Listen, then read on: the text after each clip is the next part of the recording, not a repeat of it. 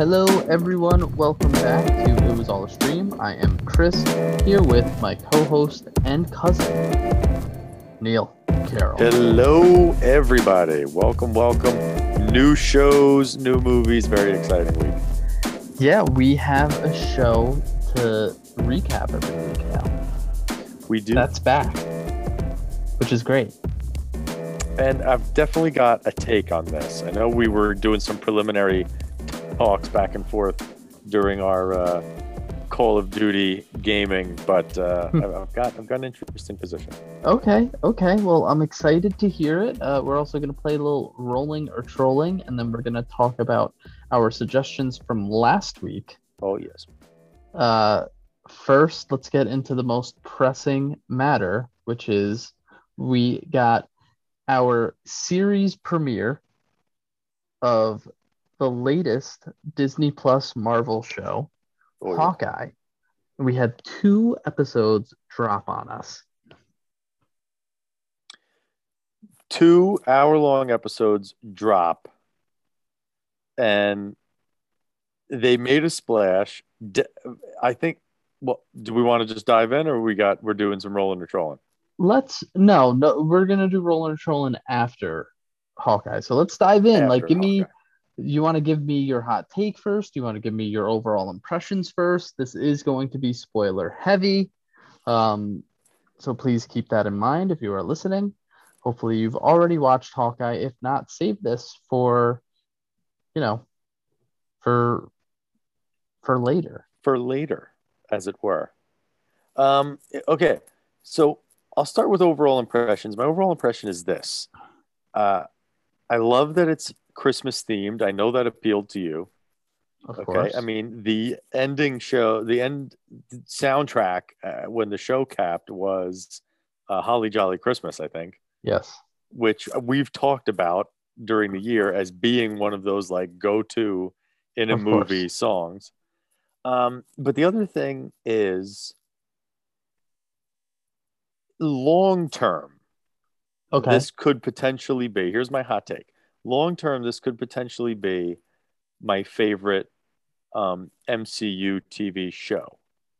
I say in the long term because Loki is my current favorite, but I think as it went on, it had Yep. it, it had more strong episodes than it had weak episodes, hmm but it, it kind of like stretched a little thin. Like they started strong, it was a real interesting Okay. concept, you know, as a character we love, but they really, you know, maybe because it was so wild, so out there, cosmic, Yeah. you know. Yep. So I want to give Hawkeye another like two episodes before I make my final decision. But I could see this. Why not just wait being- till the season's over and then decide? Well, I could do that too. I suppose I could if you're going to be logical about it. but I, I did enjoy it. I, I feel like Jeremy Renner is really on the cusp of being a good actor. He's Okay. he's he's on the brink. He's on the cusp. He's like, do you remember the, the movie The Town?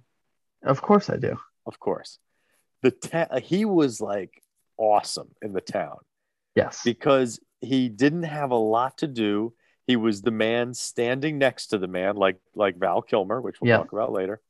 You know, he kind of he's he's second fiddle, but does an amazing job because he's just to the left of camera. Now that he's Right. in the center of camera, whenever he's center stage, I don't know. Like there's something about it that's just not like he's so he's almost there. So I'm gonna wait. I'm gonna I'm gonna really watch this show because I'm rooting for Jeremy Renner. I want him to be awesome. Yeah, I mean, I think this is uh, really what I think this is. It, eventually, it will be a passing of the torch Mm, to this to Hailee, Hailee Steinfeld, um, and Jeremy Renner's probable exit in large part from the Yeah. MCU, similar to obviously Scarlett Johansson and and um, Chris Evans, Robert Downey Jr., and all that. Um, so w- like we will see because the one good thing about this show is I th- they're actually like they're making a character that largely everyone kind of questioned whether or not he was needed or necessary True. and they're like making him a good character like Uh, an agreed. they're making taking a character a side character and making him interesting which is great 100%. And they're doing it in the way that uh, DC did it. And, and what I mean by that is like the Green Arrow, which is basically Hawkeye, like Hawkeye was their response to Green Arrow. But the Green Arrow TV show was essentially Batman. okay okay and it worked it's like all right we're going to make him because batman's off saving the world in movies and being tentpole productions and mainstream and you know we're going to turn we're going to make green arrow our local neighborhood superhero all right marvel Right. marvel looks like it's going to take that same route with hawkeye it's like we're going to bring him down to street level we're going to make him street level hero take him out of the uh, MCU movie universe, as it were, because that's too big and he doesn't have a role. But I I don't like the fact that it's going to be what you said, and I believe you're right. That handoff to this Hailee Steinfeld, Mhm. I have no problem with her. She's charismatic, doing a fantastic job.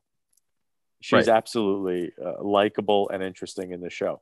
But like it's his chance to do something with Hawkeye. Like I would I would have just done a whole first season of like Hawkeye dealing with street crime or something and then introduce her in the last episode. so i think i think part of it because you said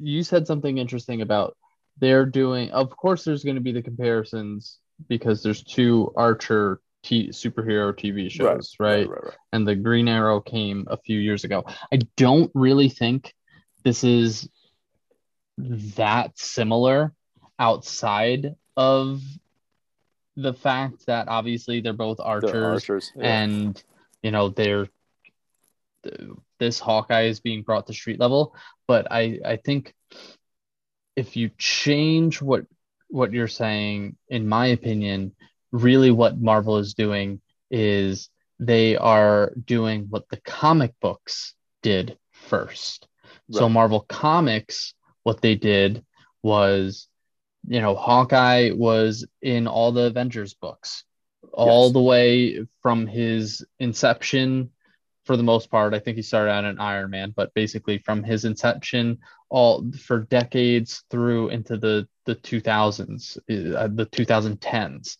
and then uh, matt fraction's hawkeye run comes out Word. and he takes the character Hawkeye, who's kind of been known as a, you know, maybe B list, right. A borderline B list, probably C list hero in the Marvel comic book universe. He Yeah. takes Hawkeye and he creates an award winning comic book series out of that character. And what he does is he takes him street level, and the whole premise is this is what Hawkeye does when he's not with the Avengers, and he's not a su- he doesn't have superpowers. So when he comes home from a mission with the Avengers, he's beat up, he's in the hospital and has to heal from all of his wounds. He goes home to a dingy apartment building. He's Yes. trying to help out all of the um, tenants in the building um, against the owners of the building who are, happen to be the tracksuit mafia. Um, Right. And in that comic book, he also has a already established um, relationship, the- al- al- almost mentorship with Kate Bishop.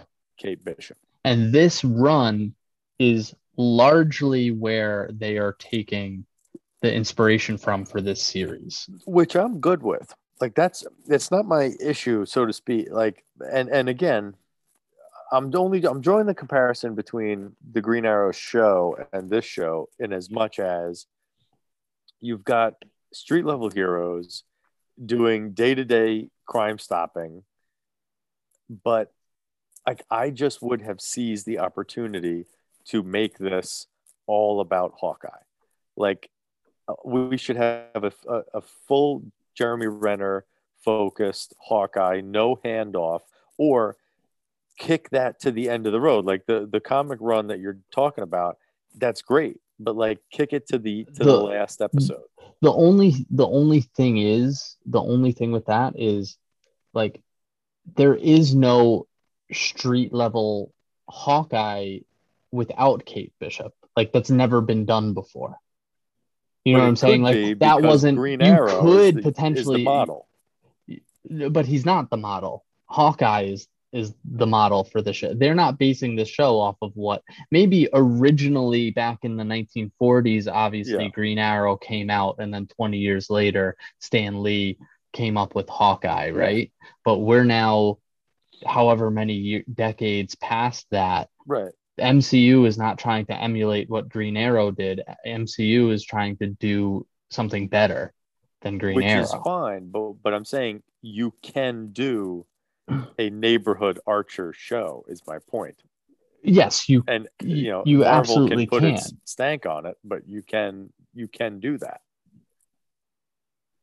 Like yes. that's what I would do. I'm saying I would have done a frankly just because I feel like that was the build up to the show. It's like we're finally going to do something with Hawkeye. Hawkeye's finally going to get his own thing. You know, we forgot all about him. We left him out of three movies. We're finally going to do something with Hawkeye. And then it's like you said, it's obviously he's going to hand this off to her and go off into the sunset. See, I think I think they're doing him justice while also est- doing a good job of establishing this new character. I if personally like does not want I'm to come good, back. That's one. I'm good with this being it for a Renner if that's what they choose to do. Now they might not. There's no saying that, you know, they're definitely going to officially hand off and that's it. Renner's out. Right. Um, it seems like it would trend towards that way just because all of his um, co-workers, basically all of the actors that were in his graduating class have all graduated. He's the the super senior. Him and and Mark Ruffalo are, are right. sticking around for an extra year. You know what I mean? Um, so like that's the only reason why I'm making assumptions that he's going to be passing the torch. Um, right. But if they're going to do a season two, I would I would imagine they're doing some sort of follow up to this obviously. I would hope if they decide to do it with the two Hawkeyes, that would yeah. be great. I because again, hope, that would yes. follow what goes on in the comics as well. And Indeed. when I tell you, like, I just actually read that um, that comic run just to kind of right. be fresh on it, and you know, obviously, it's very relevant to what's going on with this show right now, and it's it's great it is a great, great run. I'm glad that they had Matt Fraction, the writer, um, as one of the consulting producers for yeah. this series. Um, they're taking a lot of cues, but they're what they're changing is things that are relevant and needed to integrate it in with the MCU. Like obviously, Kate Bishop in the comics knows um, Clint Barton already, Yes. But he, she doesn't know him in the MCU because we've never met her before. Right. And like we Which, need the the background on her and everything like that. I can dig. This is not a problem. I just I'm saying I'm excited for what's happening. I just think we could have I I feel like the character deserved at least one season of his of his own thing.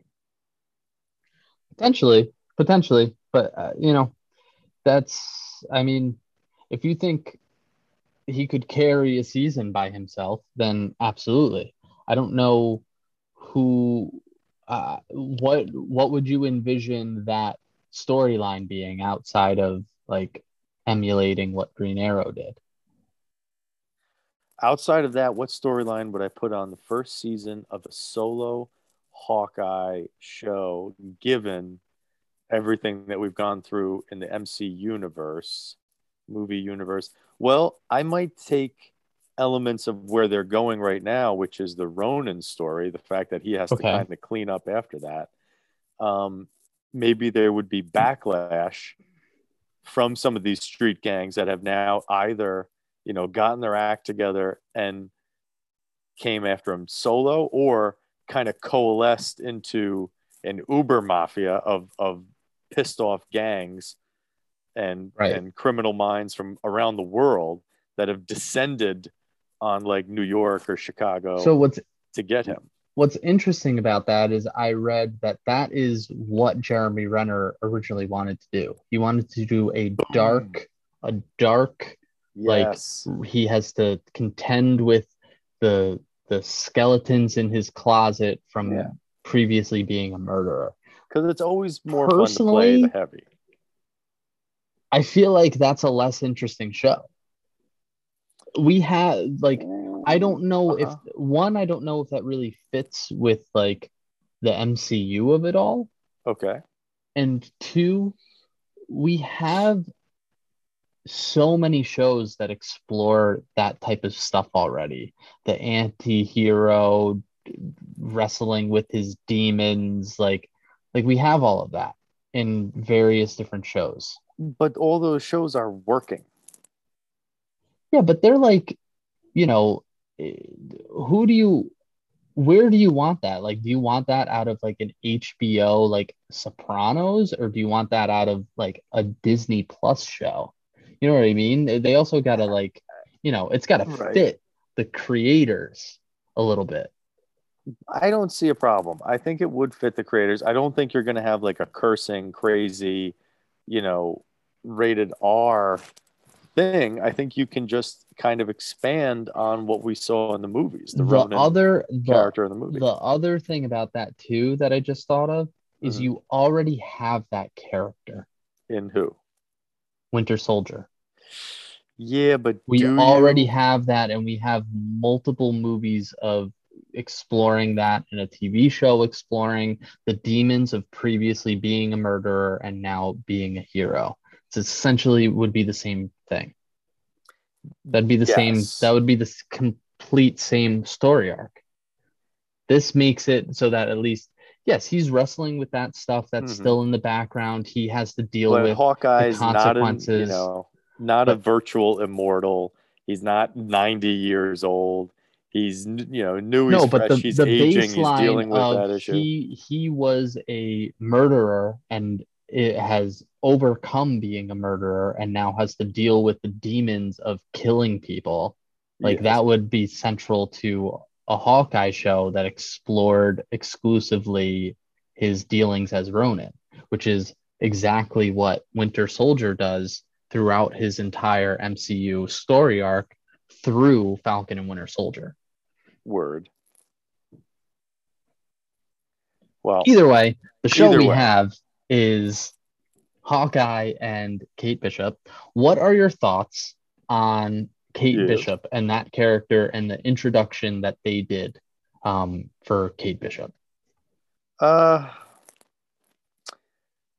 I they obviously made some changes. Okay, they're they're switching some things around, but I have no problem with it. I like it. Hailee Steinfeld's interesting. She's bringing charisma to it. That goes a long way with me. I was surprised to see Vera Farmiga in this show. I did not Oh, know yeah. she was going to be in it. Didn't Yes. recognize her at first. Yes, yes. Okay. Uh, and anything that brings Linda Cardellini back into my life, Even over the phone for two even seconds. over the phone, is fine with me. Like I'm totally, I don't care what it is. If she was just like, if just introducing Hitler documentaries, uh, and she was in it for the first five minutes, I would watch because I love Linda Cardellini. I think I like how Marvel has been introducing new characters over the last year. Yeah. I think they've been doing a really good job of it. Um, I think what they did with these first two episodes was really well kind of plotted out where you know we're getting our update on and establishing what's going on with Jeremy Renner. We get our introduction into Kate Bishop and we really learn who she is True. in that whole first episode. We get the nice, we get a full download of what's going on with her where we're not confused. And they don't meet until the very end of the episode. I think that was perfect I agree. because then next episode, now we establish, now that we know who each of them are, now we establish the dynamic that there's going to be between the two of them. And I like the idea of Jeremy Renner's Hawkeye being a reluctant mentor to Kate Bishop's you know overachieving go-getting like younger Hawkeye. Agree. I think that's a I think that's a fun dynamic and I think that's a really great lane for Renner. I think he plays that very well. I think he does. Like I said, I'm And that's not something him. that he's done before either. No, not necessarily. Not necessarily. It is kind of a new avenue for him. He, you know, he's tried out his comedy chops and tag and various other things. Like he's on his way. I'm rooting for him. He's almost Oh, there. uh, Jeremy Renner has been around for a long time. Correct. And he's just almost there. I think Jeremy Renner's doing fine. Well, I you think- know, in, in your informal opinion, yes. My informal opinions, you know, he's been nominated for two actors, uh, two Oscars, but you know, he's on his way. he's on his way. He'll get there. Okay. He's been He'll in get there. 10 Marvel movies where he's been paid millions and millions of dollars, but he's on his way. Mas or. Um, Tracksuit Mafia. How great are they, bro? They are awesome, brah. I I love Tracksuit Mafia. They were hysterical, especially the like in, indignation he shows when he feels like his layer is being insulted. Insulted. Yes. My uh, my favorite thing in the first two episodes yeah. is when Renner throws back the Molotov cocktail and lights the one tracksuit mafia guy, mafia Yeah. guy on fire. And Oh, then after like amazing. things are getting settled, like that guy like wants to go in and go after them, and the other tracksuit mafia person goes, "Let's like take it down a notch. You were just on fire. This was a lot. That's what he said. this was a lot. I'm just saying it's a lot. I thought that was hysterical. so good." You know, It it was was so good. fire. It was a lot. Um, I, I definitely think so. Like, there's a lot of things at play as far as like the villains of this show goes. You have the tracksuit mafia who attempted to rob the auction um, that Kate Bishop was at, and that um, uh, what is his name? Jack Duquesne Jack is Duquesne. at as well. He is, for those who know the comic books, You're he's right. the swordsman. will become the swordsman. Yes, he is a villain. Um, so he was there as well. He's up to some shady stuff. He may or may not have killed his uncle to inherit his uncle's money. Um, I have some theories on that Indeed. that we can discuss. Um, and then you have looming kind of above the tracksuit mafia. Well, first within the tracksuit mafia, you have um, what is his name? There's a specific tracksuit mafia member that I don't know his real name, but in the comic books, he's uh, the clown the and he's basically an ass- assassin for hire. Okay. Um, I don't know if he'll become the clown in this. He's the one that's wearing like the fur jacket over his tracksuit. He's the one who comes out and runs after Kate Bishop and lifts his mask up. Gotcha, gotcha. Um, in the first episode. So you have him, and then at the end of episode two, you have Echo. which I feel like it's interesting to break in that character here. That is going to be interesting. I wonder how they are going to do that. There's a That's the thing. like I said, they've done a good job of pacing and how they've structured this for the first two episodes. But Don't want to thinking blow. about it, we still have to now we have to introduce Echo. Mhm. We may or may not have to give some background and more airtime to the aforementioned tracksuit mafia member, the clown. Indeed.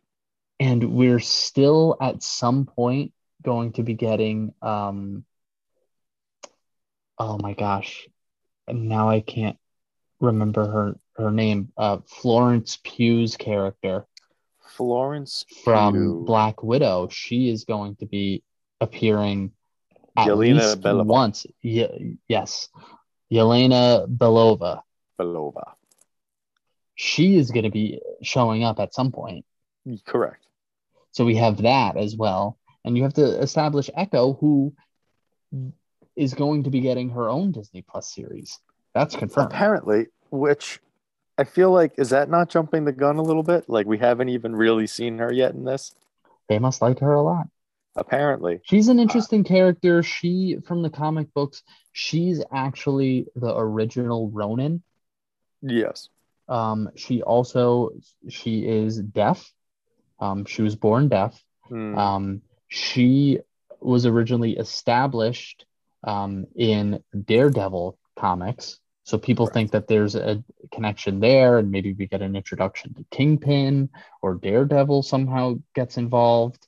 Um, which would be awesome because Daredevil and apparently her powers are similar to Taskmaster, um, where because she is deaf, her observation skills are heightened and she is able to learn things and mimic action like fighting moves and, and styles and stuff like that very Yeah. quickly, which is very similar to Taskmaster. But Indeed. I don't know if they're gonna she's gonna have powers or if she's just like a, you know, right now a mafia boss. Right. Um, It But I- seems I the know. latter, but yes. I don't know how how they're gonna handle all of this. I It's a lot. yeah, it's a lot. That's the thing. It's, a like the it's like the guy, the tracksuit mafia Molotov guy who was on fire. It, it is a lot. it's a lot.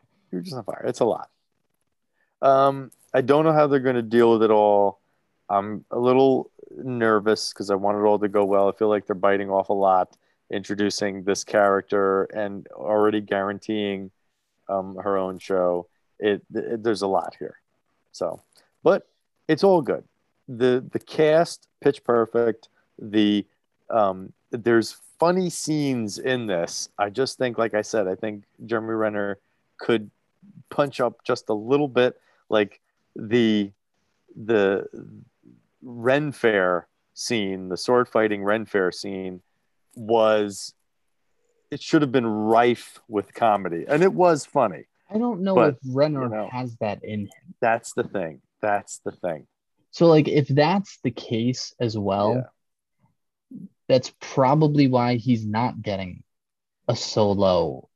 That Sh- could be show That's for what I'm talking about. You like what I for mean? example, Like, for I'll- I'll give him that credit. Ren Fair scene should have been what everyone has been talking about. Yes.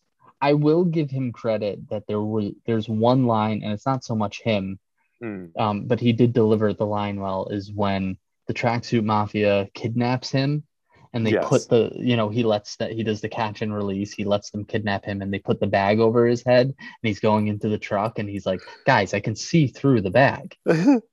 yes. Like that was a funny line too, but you know, he's there, he's like a kind of he wants to be like the dry humor, Yeah. like the cool, like I just give like dry humor, like sarcastic lines type thing. Like it kind of works, but he's not like he, comedy is not his forte. it's not his Will Forte. No. No, no. But you know, it's still a very good show. We're still enjoying ourselves, and his lack of comedy, I think, is being made up for in Hailee Steinfeld's performance because I think she's like she's really good at this. She's really good at this, but carrying that load can get taxing. It could. We'll have to see what happens there. Um, a quick question for you. Yeah. Related to the plot of the show, because we've talked a lot of, about kind of the, the broad picture of the show, where it might be going, how actors are doing, things like that. Um, getting into a little bit of specifics, who do you think killed Armand Duquesne? That is the uncle to Yes. Jack Duquesne. If they're going to stick with the character of Jack being a bad guy, like if they're going to stick to the comics and all that, I at this moment absolutely think Jack Duquesne killed his, his, his uncle Armand. Um, that scene where he pulls out a butterscotch and it's got the monogram Yep. on it, that didn't do it for me because that wasn't like my aha moment. Because Right. obviously he would have a handful of them in his pockets. Yeah, because that's his uncle. He's been over there. He's been over if He's there, got three eat this. butterscotches. I'm I'm gonna be taking that. I'm taking butterscotch. So that's my Him thing. I'm like, lying about the his his and downplaying his uh sword skills is a little sketchy. I want to throw one at you. Do you think it is possible that it is um Kate Bishop's mother? Do I think it's possible that that, did it's this. Kate's Well, yes, he did threaten her. Correct. She There's something sketch going on with her. there is There's because she something was all pissed going on off with the her. beginning. She, she, he was talking like really talking a lot of crap to Kate Bishop about her mother, saying, "I tried to tell my nephew Jack yes, not watch to out this. for that one and not to do this and blah blah blah."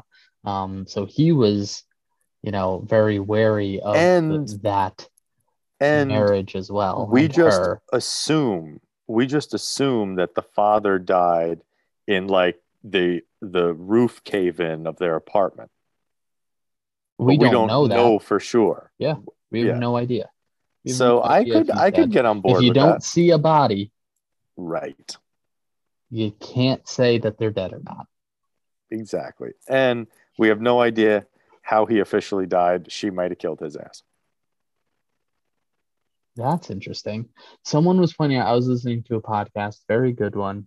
Um, and they were talking about the show, and they noted how um, it seems like all of the bad guys are in shades of red.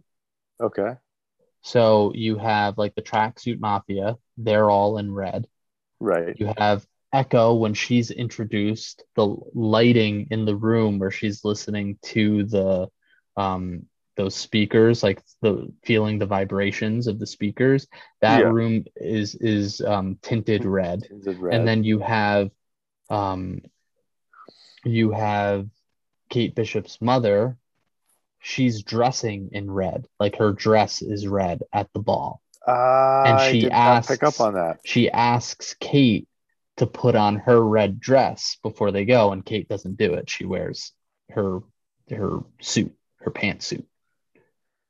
I did not realize that. So like now, you know, I'm kind of piggybacking off of another podcast's theory, but I feel like that might be something we want to look out for through the show. Is that like kind of a signal to us, like who's good, who's bad? She's a little suspect.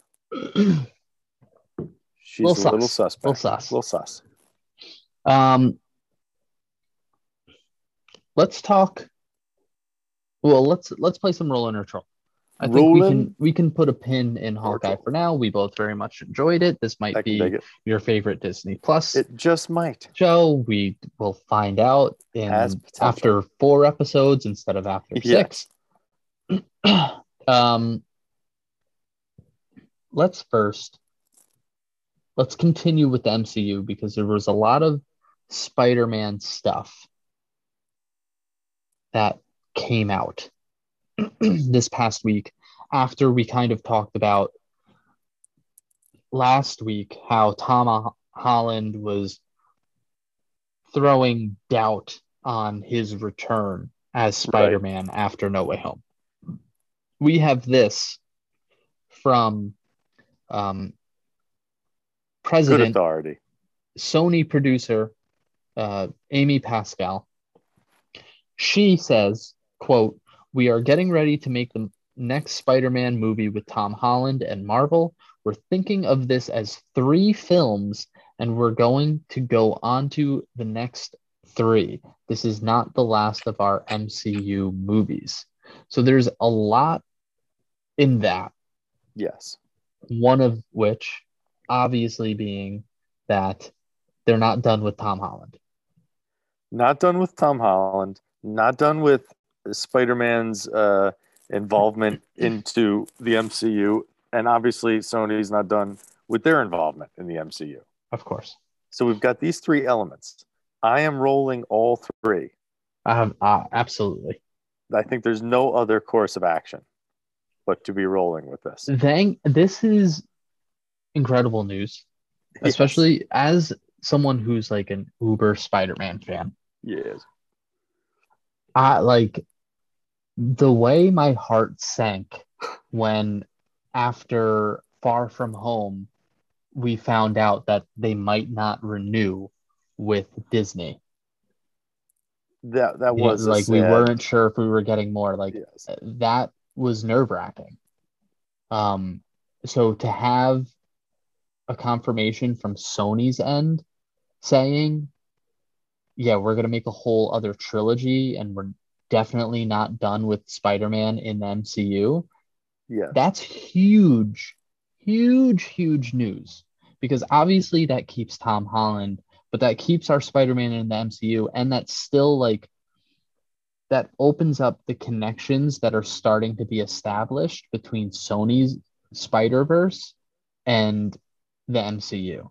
Where like mm-hmm. right. we don't have to worry about the fact that you know Michael Keaton is in Morbius. Is that going to make sense two years after if Tom Holland isn't in the MCU anymore?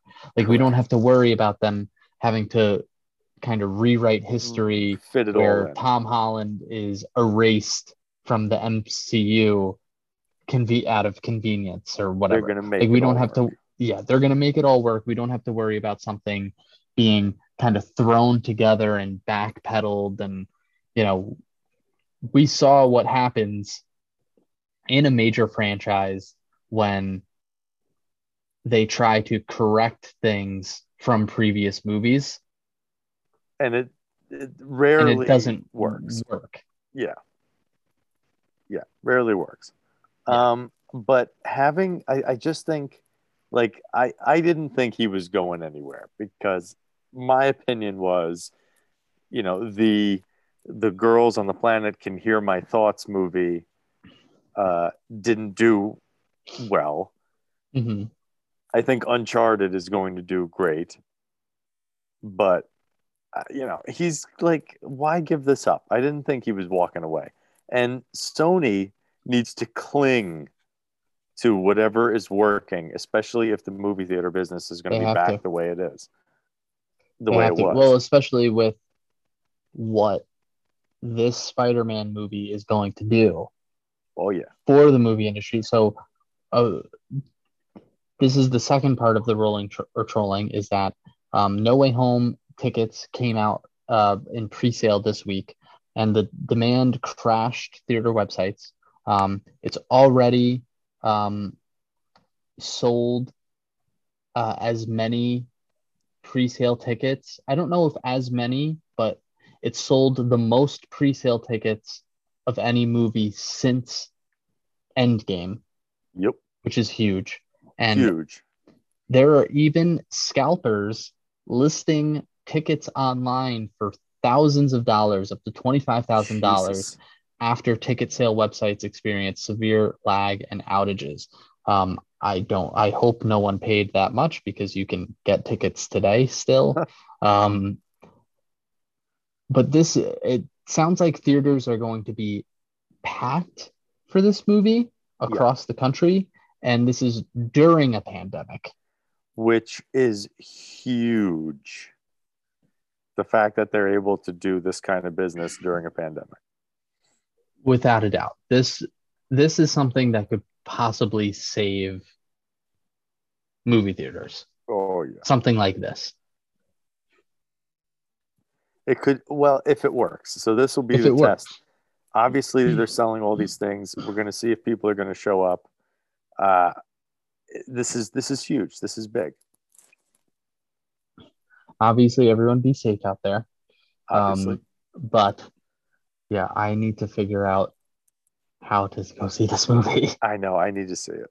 I may not be Um, eating in this film because I may be wearing my mask the whole time. oh but- yeah oh yeah But that's what I do without a doubt um moving on Yes. uh we have some mario news Mario. the mario brothers movie co-producer chris Yes. Meledandri, Uh huh. I hope I pronounced his, his name right, um, said, quote, uh, about Chris Pratt's voicing, Uh-huh. says the voice he's doing for us and Mario is phenomenal. That's um, great. And confirmed that it won't have any specific Italian leanings. There we go. that let's let's i'm going to lodge a formal complaint i'm trolling this movie i'm trolling chris pratt i i i this i'm disgusted by all of it okay? I hate him hate this movie hate and and i want i'm calling out to the woke people out there to defend the italians. This is our only super ma- character. So Like- what's interesting here is that they're obviously doing this to irritate me? worry that if they did it the other way, they would be insulting Italians. But you, as an Italian yes American, you feel the this way. opposite. You are insulted that they're not going to do an Yeah, Italian leaning because voice. why are the rules different? You're making a movie about an Italian character with no Italians in the movie. If they did this with any other film, there'd be uprisings. Right. Right. So I'm like, throw one, hire me, hire me. The way I sound, I'm from Jersey. Give me a it's a me. Oh, I can't do that because Ah, they'll come after me. okay. I put you on the spot. No, Put me on you're allowed though. I, you know, one would hope, but you never know what the rules are now. You just don't know. But I could, you know, this is what I'm talking about. Hire me to just be like the on-set advisor. Like they hire military advisors when they go out and make MASH or like Patton or something, some military movie. I'll be the Italian American advisor for the Mario movie. I mean, is is Mario too problematic to have his own movie at this point because of the the Because stereotypes that it you know, presents I in the way he speaks, but like he still does all that in the like current games. I feel like here's how I feel. I feel, yes, he does still do that because it's a game and it's an iconic character. We don't need to retrofit Mario. Mario built video games. Okay. Video games are the house that Mario built. Let him be. Let him have his movie with his accent and his voice. There's no uprising. There's no anger. Do you see anybody? You know why? Because largely, eh, like, we don't care. Like, the community that might be pissed about Mario is not the community that would be pissed about this kind of thing. gotcha. So it's like, just make your movie. You know, make your movie. Let's have fun. uh, you know, I don't know what they're gonna do. It'd be it just it, the whole thing intrigues me. I'm trolling it all. I'm trolling it all. There is a book coming out Uh, um, by journalist James Andrew Miller. And he is writing this book, I believe, about HBO, just in Word. general, about how HBO operates and all that. And he says Mhm. that, or I guess within the book, he kind of illustrates and details how George R. R. Martin, writer of Game of Thrones, flew to New York to beg HBO to do 10 seasons of Game of Thrones. really? And he said that, and uh, George R. R. Martin's argument was that it would be a more satisfying and more entertaining experience if the season was longer, if the show run was longer. And this was before they did the last two seasons, obviously. Well, then I'm rolling with his assessment because he's right. It was very clear Yeah. that he was right. Yeah, very clear. Because that last season sucked. Um, And even the seventh, wrong. the the second to last season wasn't great. Correct. Everything was rushed. The choices they made were terrible. The Mhm. way they got to, uh, or you know what? Let me say this: even if uh, George R. R. Martin had intended for it to turn out the way that it did, uh, having more seasons in to, I might have felt better about it had we spent more time getting there. I think the rise. I I think, like, let's take Daenerys. I think the story arc of her rising from nothing and becoming almost a savior to people She was through her rule to then shifting to uh, almost an oppressor and the becoming the villain is an incredibly interesting and entertaining story arc to Correct. take viewers through.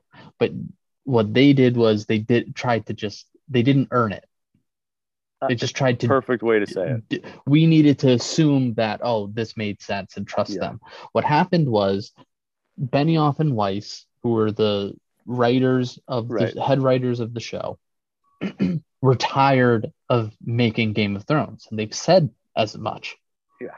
and so they destroyed it they the of it. phoned it in and short they shortened the the run of the show because they didn't want to do it anymore when i don't know how many countless other shows change showrunners It's so if they were tired of it hand it off to someone else and let them do it what is like what they did in the first 6 seasons of the show was special and hadn't been done before agreed. outside of that, what is so special about anything that those two had and have done since Nothing.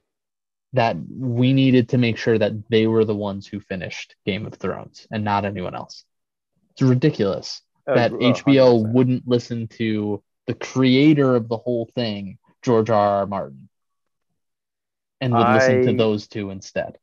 Yeah, I don't think any of that was necessary. They we could have done it with other people. They ruined it for America. And it makes me sad. Fills me with sadness. I'm I'm trolling them, and I'm rolling with George R. R. Martin, Bayonne native. Bay Wheeze native. Yes, I'm I'm rolling with him as well. Lastly, the Dollar Tree. Oh, You've heard of this chain, right? I ha- we have several. They have been selling products for $1 since 1986. Yes, they have. They are raising their prices to $1.25 beginning in the spring of 2022. Well, then it's not no longer a Dollar Tree. It's $1.25 tree. Dollar twenty-five tree. It's it's just over a buck tree. Well, I'm trolling that. Uh, I don't I don't see quite why that needs to occur. I'm going to troll the hell out of that. I How do you you, know feel about this? Why are we raising to buck 25? That's a I don't raise. know. I don't know why they're doing that. I think it's I I think capitalism. Well, uh, That's what I think it is. so and we made it 40 years and now capitalism has to rear its head with the Dollar Well, Tree? Apparently, apparently the CEOs of Dollar Tree aren't making enough money, even though you know they are, and they just want more of it. here's the thing. If i wanted to pay for pay good money for a product i would go do that. But i want to pay a dollar for something that's going to stay intact long enough for me to give it as a christmas gift and for the person to then get in their car and leave before it breaks that's Uh-huh. why i go to dollar tree Right. all right. That so I don't understand. If they're going to raise their prices and be like normal stores, I don't think I'm going to support that. Right. It's just I'll just go to a normal store. And uh, quite honestly, I've never shopped in a Dollar Tree before. Oh, it's delightful. So like I will be fine. yeah, that's true. I, I don't need I don't need You Dollar to Tree. make it. Pri- they're they're dollars. They're they're dollar priced items. I'm good. You don't need their dollars. Send your dollars. Outrageous. Outrageous. You are not the Dollar Tree anymore. Unbelievable. Um all right, let's let's talk about our suggestions from last week. Yes, indeed. Neil, You- you, watched the Netflix, the new Netflix movie, Tick Tick Boom. I did. I watched the Amazon Prime documentary, Val, all about Val Kilmer. Correct. Where should we start? Well, I think you should start with Val because I feel like uh, Tick Tick Boom, uh, we, we could have a perhaps a longer discussion. Okay. Um, so with Val, Yes. I would say first and foremost, I learned a lot Yeah. about Val Kilmer that I had no idea about. I don't know why, like, I did hear over the last year or so about um, his medical issues and his troubles Yeah. um, and all of that. Indeed. Um, I don't think I realized how artistic of a person he is I and think always was. yes. I think And I that's don't one of the reasons he was kind of hard to work with. He was like artsy fartsy. Yeah, I, I don't know if that's because of his persona from the characters he played in movies, or if it's also because he just he didn't look it. True. the I think part of his problem and his issue, he always wanted to be a character actor and he never really got the roles he ever wanted. And Yes. I think part of that is because he looks like a movie star. It, it- that, exactly. So, like, I'm curious your opinion on this movie, on this, you know, basically documentary and everything, because I'm curious of your opinion of Val Kilmer. He absolutely looks like a movie star. Hollywood wanted to put him in the main scene, on the mainstream, like he's the star of the movie, but his character actor ness was always better than his leading man-ness. I think there are so there's so much he could have done that he would have been awesome at. Yes. had he been able to choose the lane that he wanted. Agreed. Agreed. Well, what do you think of him as an actor in general? I think he's a great actor. I think Okay. he does a really great job. Like he he's a very good actor. I think he could have been, you know, he could have done some really impressive stuff. had he been allowed to do like you just look at basically his first movie his first big movie he is what he wanted to be Yeah. in top gun Oh yes. He's just where off he- to the he's the supporting character he's off to the side but he's Yeah. also you know one of the brightest lights in that movie hundred percent. Um and that happens to be his most iconic role Right. outside of batman Which I w- absolutely his most iconic. So you learned some things in this documentary. Did you, you know, how did you feel about the way this was shot, the way this was done? Like, is this, a, or is this, are you recommending this to our listeners? I would recommend it to them just to see the what I another part of it that I liked about it is he essentially takes you through his IMDb. Right. Like he takes you through his career. Okay, this is where I was at with here. This is where I was at here. Um, I enjoyed that part of it, and I also like think it's pretty unbelievable and crazy and really cool to see all of the footage that he shot himself. He was always Right. carrying around a video camera. And back Being when he was doing it, that was like a crazy thing. That was like a crazy piece of tech Right. to have carrying around with you all the time. Absolutely. It's not like now where you just have a phone and you're documenting. right. Like he was doing what everyone is doing now 30 years before Right. The technology was even there to do it. he was doing it back when it actually took effort. Yes, absolutely. Um, so like I think that was I think if you have, you know, if you have interest in movies, if you are even somewhat of a Val Kilmer fan, although you don't really need to be, you're just, you know, you have a an interest in movies and acting and kind of what the process is and you want to hear just an interesting story of like a, an out the life of a movie star Right. this is a this is a good watch you'll learn a lot I agree.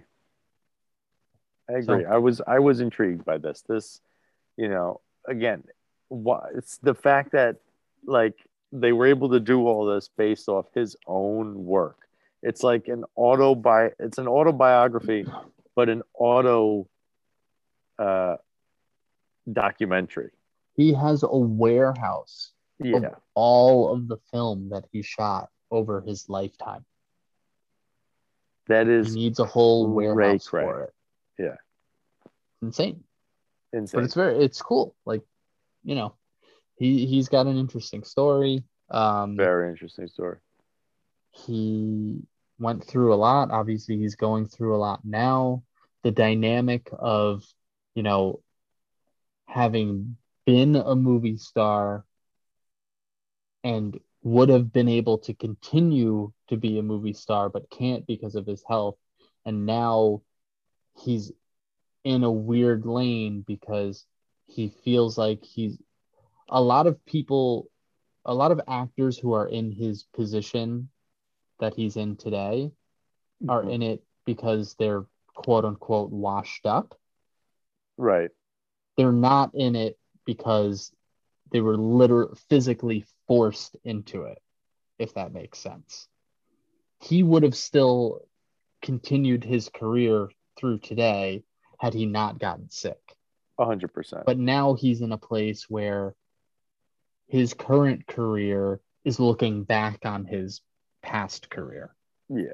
Trying to and that was and and that was something that he talks about in detail as as well um so yeah i i i i enjoyed it i was very like um engaged with what was going on and you know it was very agreed. Yeah. Engaging.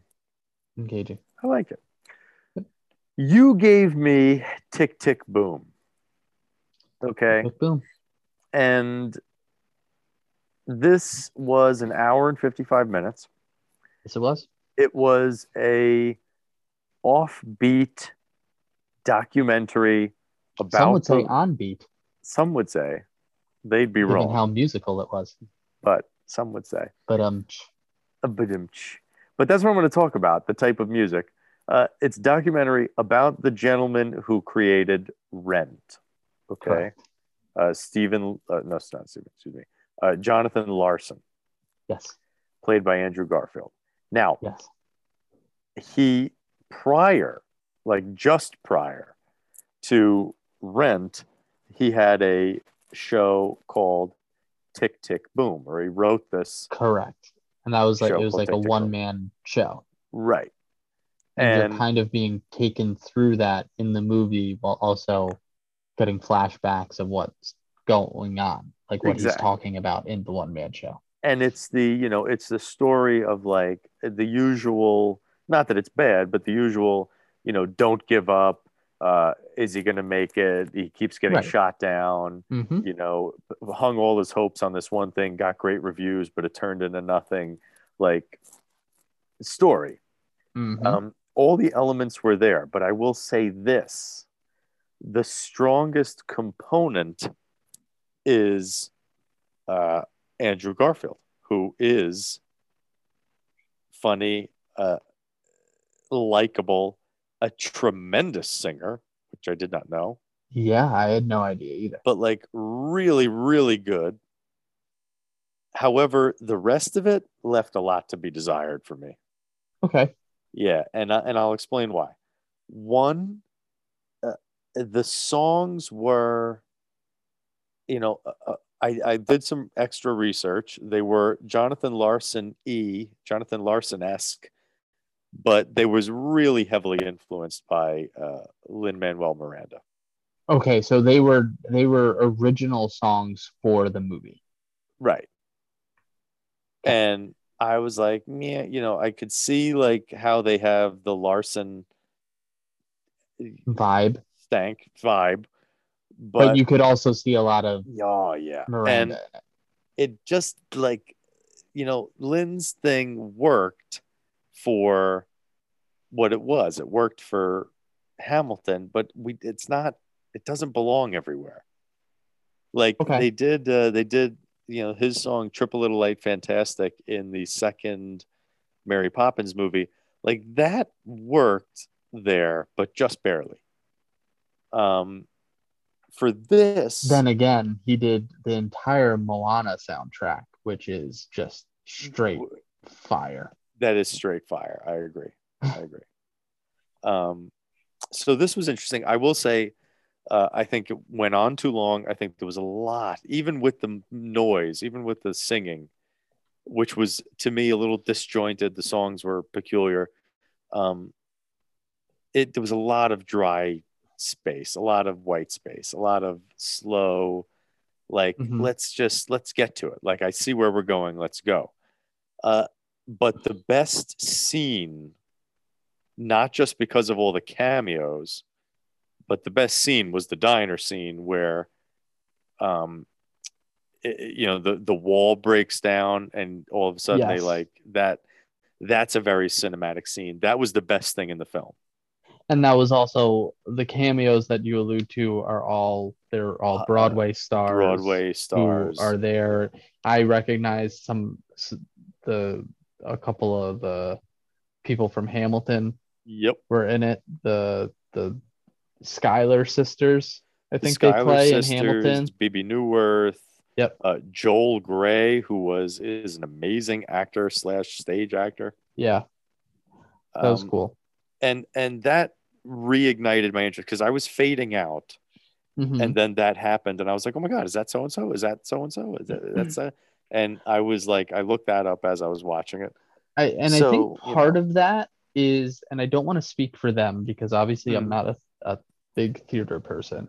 I would imagine part of that for for them and part of that for Lin Manuel Miranda and why they did that cameo is for how impactful Jonathan Larson was on the theater community and on Broadway and why like you can get all of those Broadway stars to do a cameo in this movie. and why this movie is being made in the first place, and it's being made by Lin Manuel Miranda. E- agreed. Agreed. Agreed. But I would, you know, so so all good, very interesting. If you're a musical theater person, I could see how you would like this, but it is also not your not your, you know, not your daddy's musical. Like it's not your normal musical. Um I would have shortened it. I would have sped things up just a scotch. And I think we could have been served a little bit better with more Jonathan Larson music, like more rent music. Like I said, I did a I did a, a little listen Mm-hmm. and you know, he writes music uh, like I I think I would have enjoyed it more if it was more renty. Okay. Um, having said that, Andrew Garfield did an amazing job. I want to do shout outs to um, couple people who I love and was surprised to see, and it made me feel great to see them because I think they're amazing actors. Uh, one is Judith Light, who is the mom from Who's the Boss. Okay. Okay, tremendous. She plays the uh, uh, his Agent. Yeah, Okay. and she was Yeah. doing an amazing job of being like you know a smoky east coast agent like tremendous Yep. And then a guy i love and who is woefully underutilized is uh, bradley whitford Yep. you you knew that you saw that coming I yeah, I saw that coming a mile away. i love bradley whitford from west wing up through uh, get out he is just he's excellent at what he Yep. does Absolutely. so that's Absolutely. that's what i have to You say about that I I did you know who I think is just made for like you could just put her in every musical and I thought they used her well in this because she didn't really have to do any acting she was just doing like singing yeah Vanessa Hudgens She did all right. is very good at musicals Yes. like put her in every musical movie i feel like where she can just focus on singing the theater songs and not necessarily acting um here's my question for you Talk to me. do you think because the more you're talking about this the more i'm thinking this is do you think this movie needed another star like Uh, Andrew Garfield is being a movie star in this movie, correct. right? He's doing a great job. But do you think one of the supporting characters like needed to be someone doing it uh, not a, necessarily necessarily a bigger name, but Uh-huh. someone basically playing in the same ball field as Andrew Garfield is? Because I feel like outside of what Andrew Garfield is doing, no one's coming close to that level in Agreed. this movie. But You have I- like the bit roles, like you have Bradley Whitford, like the two Right. you mentioned, right? But Yeah. like as far as the supporting cast, like they're they do a fine job, but there's no one giving a heavy hitting performance like Andrew Garfield is. no, no one in the play is doing in the movie is doing that. I agree with you, uh, or I should say, I see where you're going. Um, I don't know though. I would say no for the following reasons. One, this is a little bit of Oscar bait. Okay. Okay. So they're definitely like, this is a starring vehicle for Andrew Garfield, who, Yes, was, like he'll get you know- his campaign for a best actor nomination. absolutely. And two, given the type of movie that this is, I feel like if you added somebody, either a name brand or just someone else that was on that caliber, on that level, it might draw away. Like, I, I think this served the story of Larson. You know, because it was so, it was it's a solo project. Like it's him. It's Andrew Garfield's being him. Right.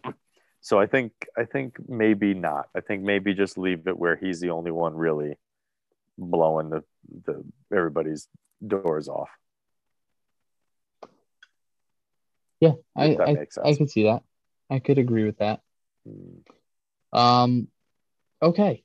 Well, Neil, Yeah. we've come to the end, and here is what's going on. So we are taking a bit of a break. A hiatus is But we will be technical back. term. We will be back. Um, we are going to be off for two weeks Yes. after this week. Um, we will be back the week of the 20th of December. Mm. Hopefully, It is to be devoutly wished. having seen Spider-Man No Way Home and also having seen episodes 3, 4 and 5 of Hawkeye at that point. Correct. So we will be talking about all of that. It will be a jam-packed episode. Um just with those two pieces alone. Right. And because of that, because there's so much time between this episode and next episode, we are not going to do uh, suggestions this week, but we, of course, will bring them back when we are back. Right. We And do I am hope- ready for that. Absolutely. We do hope that you're enjoying the podcast. If you are, please rate, review, subscribe, wherever it is that you're listening to our podcast. We are on every major podcast platform. We are also on Neil's own website and great website, Great. glued to the screen.com. That's glued, the number two, screen.com. Neil, what do you have to say to the people? Stream on, everybody.